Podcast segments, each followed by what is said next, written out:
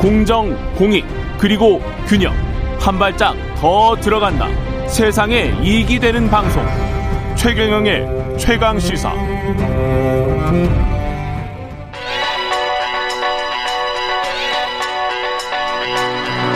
최강 시사. 시네리의 눈. 네, 시네리의 눈 뉴스포터 시네리 에디터 나와 계십니다. 안녕하십니까? 네, 안녕하세요. 오늘은 북미 지역 기후 변화로 아, 자연재해가 아주 심각하군요. 네, 여기. 맞습니다. 예. 지금 뭐 캐나다는 대홍수 500년 만에 대홍수가 났고요. 미국은 토네이도 때문에 좀 비상 상태입니다. 근데 매해 이러는 것 같아요. 네, 맞습니다. 지금 뭐 여름만 해도 사실 캐나다는 폭염 그랬었죠. 때문에 난리였잖아요. 예. 또 근데 지금- 폭우가 왔다는 거예요? 네, 폭우가 와서 지금 뭐 마비가 됐는데 네. 일단 미국부터 좀 살펴보면 음. 지금 미국이 가장 심각한 것 같은데요. 지금 뭐 초강력 토네이도가 이 미국 중남부 지역 완전 휩쓸었어요. 음. 지금까지 집계된 사망자가 지금 94명. 예. 근데 지금 이게 집계가 조차 좀 힘든 상황이어서 음. 이 사망자는 좀 더 늘어날 것으로 보이고 이번 토네이도가 4시간 만에 무려 400km를 이동을 했다고 합니다. 와. 그러니까 어떤 지역에 있는 그 사진 아. 액자가 저기 300km 이, 이 부산까지 그냥 네, 가버린 부산까지 거네. 그냥 확 가, 날아가 버린 거예요. 그러니까 토네이도가 서울에서부터 부산까지 휩쓸어 버린 거예요. 맞아요. 한순간에. 거기에서 자기 물건을 찾았다는 얘기가 나오니까요. 와. 네, 그래서 이게 사실은 1925년에 미주리, 일리노이, 인디애나를 덮친 토네이도가 굉장히 강력했거든요. 그때가 이, 정, 이 정도로 세지는 네, 않았는데. 그때가 그죠? 한 300에서 350km 정도 그죠. 지났다라고 하는데 어. 그거보다 훨씬 더 강력한 겁니다.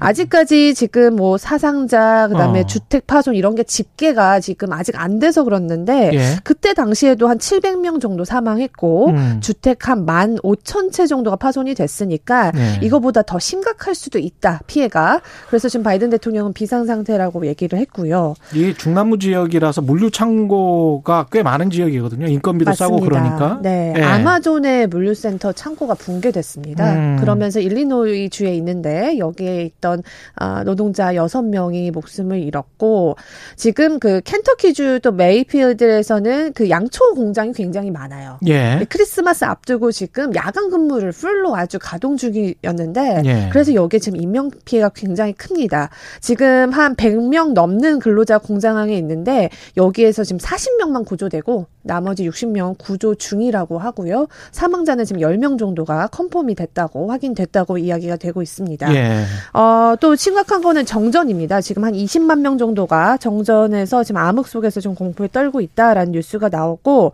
아, 이게 이제 기후 변화와 굉장히 연관성이 있어 보입니다. 음. 주로 토네이도는 봄, 따뜻할 때 이렇게 아, 나오는 건데, 이번에 이 테네시 주에요. 12월에 온도가 섭씨 26도까지 올라갔어요.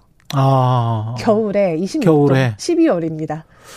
말이 안 되죠. 한국도 왜 흰개미가 자주 네, 출몰하잖아요. 맞습니다. 그것도 지금 기후가 온난화되기 때문에 그렇다고 그러더라고요. 그렇습니다. 그래서 이 토네이도가 주로 봄철에 발생하는데 이렇게 음. 겨울철에 발생한 거는 어, 정말 이례적이다라는 건데요. 물론 과학자들은 뭐 허리케인이나 가뭄, 홍수는 기후 변화와 굉장히 밀접한 것으로 이미 확인이 됐지만 이 토네이도의 연관성을 좀 더 연구해 봐- 봐야 된다. 뭐 이런 얘기도 있습니다.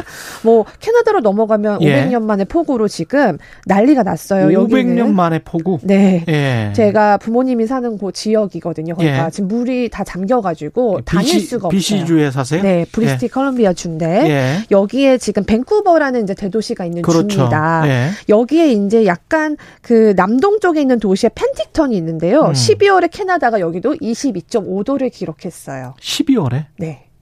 와. 22.5도까지 올라가면서 예. 그 비가 지금 눈이 내려야 되는데 비가 너무 많이 내려서 홍수가 되는 겁니다. 아, 그래서 지금 이런 여기 문제가 유명한 스키장도 있잖아요. 그죠? 맞습니다. 예. 네. 여기가 지금 펜틱턴 굉장히 겨울에 예. 이제 많이들 이렇게 휴가 가는 곳인데 예. 지금 전 세계에서 몰려오죠, 여기 네, 스키장. 예. 그래서 지금 굉장히 좀 힘든 상황이고요. 뭐 이미 이제 500년 만에 재난이라고 하고 지금 캐나다도 비상 상태를 얘기를 했는데 이런 것들이 경제에도 굉장히 좀 밀접한 게 음. 캐나다 하면 뭐가 생각나세요? 가장 많이 수출하는 원자재. 원자재, 네. 나무. 그쵸. 예. 목재 가격이요. 네. 지금 이것 때문에 갑자기 폭등 중입니다. 목재 가격 아까 지금 아마존 물류 창고도 박살이 났다며. 맞아요. 그래서 지금 물류도 지금 거의 스탑이 됐죠. 음. 그리고 지금 캐나다에서 나무를 못 빼고 생산이 안 되니까 예. 이 목재 선물 가격이 사상 최고가를 경신을 지금 할 직전에 와가 있는데요. 근데 이쪽 북미 지역은 다 저 집을 또 나무로 짓거든요. 그렇습니다. 그렇기 때문에 지금 나무가 모자르면 또 집 가격이 폭등할 수밖에 없는데 그렇죠. 워낙 지금 미국의 주택이 굉장히 좋, 좋기 때문에 주택 시장이 네, 주택 시장 나무에 대한 좋아요. 수요가 굉장히 많다고 합니다. 예. 그럼에도 지금 전혀 오더를 해도 받을 수 없는 상황이어서 주문을 해도 네, 그래서 예. 기존 주택 가격까지도 오르고 있다고 합니다. 이게 다 복합적이군요. 네, 그래서 예. 지금 뭐 그것뿐만 아니라 이제 그 여러 가지 연구에 따르면 음. 기후 변화로 인한 경제적 영향은 앞으로 상당히 클 것으로 본다. 어느 정도입니까? 2100년 정도 되면요. 예. 전 세계 GDP가 최악을 보면 40% 가까이 낮아질 수 있다는 전망도 지금보다? 나오고요. 네. 기후 변화로 네. 그게 가장 큰 리스크다 이렇게 보고 있어서 정말 G7 그때 모여가지고 이야기한 게 탄소 배출 이런 네. 기후 변화 대응 다 머리 맞대고 이야기하는 이유가 사실 우리나라뿐만 아니라 전 세계적으로 참 가장 큰 리스크는 음. 기후 변화. 아니 국토가 줄고 사람이 주는데 살 수 있는 곳이 없으니까 네, 점점 네, 맞습니다. 해수면이 올라가면 네. 우리나라만 보더라도 2050년에 음. GDP가 최대 기후 변화로 7.4%까지 감소할 수 있다고 하는데 거의 이게 지금 IMF보다 더 심각한 영향인 거죠.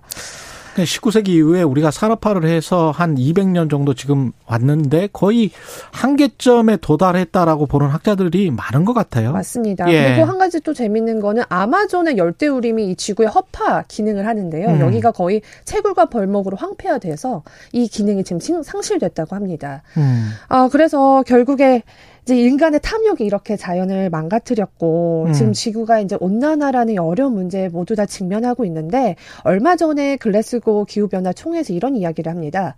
2020년대는 행동의 10년이다. 이렇게 칭하면서 모두 다 행동을 좀 해줄 걸 촉구했거든요. 저는 이런 생각이 들더라고요. 더 이상 걱정만 하지 말자. 네. 예. 우리나라가 사계절이 다 아름다운 굉장히 음. 그, 그 나라잖아요. 그래서 제 후손한테 이 사계절만 좀 느끼게 해주고 싶은 바람이 있는데 음. 그러려면 지금부터 나부터 좀 시행할 수 있는 것부터 행동을 해야, 해야 되겠다. 된다. 이런 시네리의 눈. 시네리 기자였습니다.